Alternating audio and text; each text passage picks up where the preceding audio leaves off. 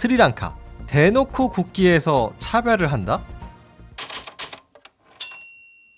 안녕하세요, 딩몬입니다. 여러분 좋은 주말 보내셨나요? 오늘은 우리가 여태까지 좀 이야기를 안 나눠본 스리랑카의 이야기를 준비해봤습니다. 여러분, 스리랑카라는 나라 이름은 되게 익숙하시죠? 근데 사실 저도 굉장히 좀 헷갈렸는데 스리랑카가 어디에 위치해 있는 나라인지 아시나요? 이름 자체가 사실 스리랑카이기 때문에 아프리카에 있지 않을까라는 느낌이 드실 수도 있는데 아시아에 있습니다. 스리랑카는.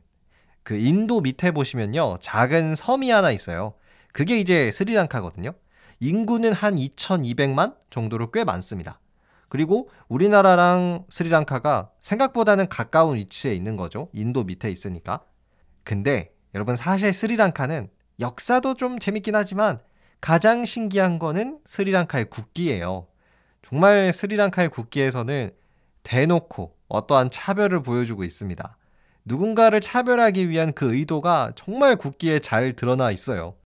사실은 되게 잔인한 일인데요. 자, 그러면 도대체 스리랑카의 국기에는 어떤 차별의 이야기가 숨어 있는지 저와 함께 알아가 보시죠. 바로 시작합니다.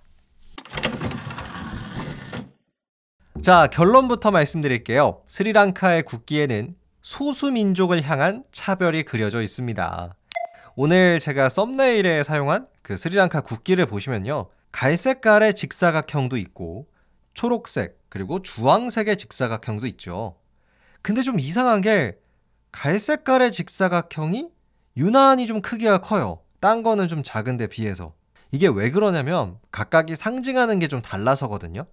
일단 가장 큰 갈색 직사각형은 오늘날 스리랑카의 인구 75%를 차지하는 다수민족, 싱할라족을 의미하고요.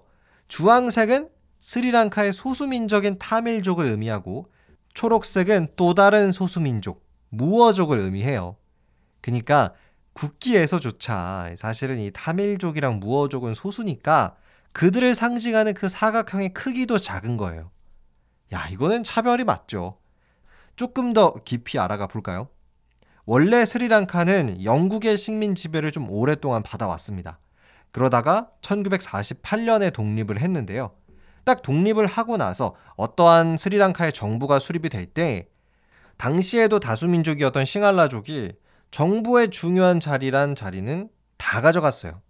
그러니까 무어족이랑 타밀족은 어떤 정부의 중요한 자리를 차지하지 못하고 그들의 목소리를 내지 못하고 가난한 노동자층으로 살아갔어요. 근데 문제는요. 싱할라족이 막 소수민족을 포용하는 정책을 써줬다면 우리 다 같이 잘 살아봅시다 이렇게 했다면 스리랑카는 참 평화로웠을 거예요. 근데 싱할라족이 그러질 않았습니다. 대놓고 소수민족 차별 정책을 썼어요. 대표적으로 타밀족의 언어인 타밀어를 쓰지 못하게 하는 정책을 마련했고요. 또 국기에서조차 이렇게 대놓고 차별을 보여줬어요. 이 국기가 지정된 게 사실 그렇게 오래되진 않았습니다. 1970년대 말이에요. 자, 그러면 사실 스리랑카에 살고 있는 이 소수민족들은 점점 분노가 쌓일 수밖에 없겠죠. 야, 국기에서조차 차별을 하네? 열받네? 해서 결국엔 전쟁, 스리랑카 내전이 일어납니다. 무려 30년 동안을 전쟁을 해요. 우리 6.25 전쟁이 한 3년이었잖아요. 근데 스리랑카 내전은 반군이었던 타밀족이랑 스리랑카 정부군의 이 내전 30년, 1983년부터 2009년까지 정말 오랫동안 싸워요. 결과는 스리랑카 정부군의 승리. 그래서 사실상 타밀족이 원하던 승리는 쟁취하지 못했습니다. 타밀족 반란군은 패배하고 뿔뿔이 흩어졌거든요. 정말 상처뿐인 승리였기도 해요. 같은 나라에서 사실 싸움이 일어난다는 것 자체가 누가 이기든 그 나라 자체가 피해를 보는 거니까요. 자, 지금까지는 우리가 스리랑카 국기에 숨어있는 차별의 이야기를 좀 알아봤습니다. 다수민족 싱할라족과 소수민족들의 갈등이 그려져 있었죠. 근데 조금 더 국기를 자세히 보시면요. 동물의 왕 사자도 이 국기에 그려져 있단 말이죠. 요거는 왜 그러냐면 스리랑카의 건국 신화랑도 좀 관련이 있어요. 잠시 스리랑카 신화 이야기도 들려드릴게요. 꽤 재밌습니다. 때는 기원전 5세기경이었어요. 인도 북쪽에 방가 왕국이라고 있었는데요. 방가 왕국에는 정말 아름다운 공주가 살았대요. 근데 어느 날 거대한 사자가 이 소문을 듣고 왕국에 찾아오더니 공주를 납치해가는 거예요. 근데 사자가 너무 크고 무서워서 이 공주임에도 불구하고 아무도 말리질 못했습니다. 결국 공주는 사자한테 잡혀가서 사자의 동굴에서 살면서 심지어 사자의 아이까지 낳았어요. 그것도 2명이나요. 남자아이 싱아바우와 여자아이 싱아시왈리였죠.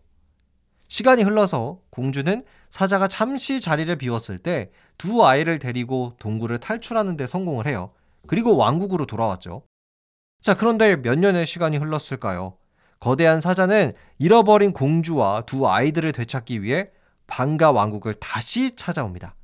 하지만 이번에는 거대한 사자 앞을 막아서는 전사가 나타났어요. 바로 사자의 아들 싱아바우였습니다. 근데 여기서 좀 애석하게도 서로가 서로를 못 알아봐요. 사자도 자신의 아들인 싱아바우를 못 알아보고요.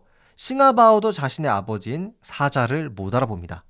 결국 아버지와 아들, 부자지간의 좀 비극적인 싸움이 시작됐죠. 결과는 아들 싱아바우가 이겨요. 자식 이기는 부모 없다고 하지 않습니까? 여기서는 쓰면 안 될 것 같기는 한데, 이후 승리한 싱아바우는 자신의 여동생과 결혼을 한 뒤에 아들을 낳았어요. 그 아들이 스리랑카를 건국했다고 하는 위자야 왕자입니다. 위자야 왕자는 기원전 4세기경에 700명의 부하를 데리고 지금의 스리랑카 섬으로 건너가서 나라를 세웠다고 합니다. 자, 그리고 바로 이 후손들이 현재 싱할라족이라는 거죠. 그래서 신화대로 한다면 지금 스리랑카의 싱할라족은요, 사자의 후손들이에요. 그래가지고 국기에 사자를 그린 거기도 하고요.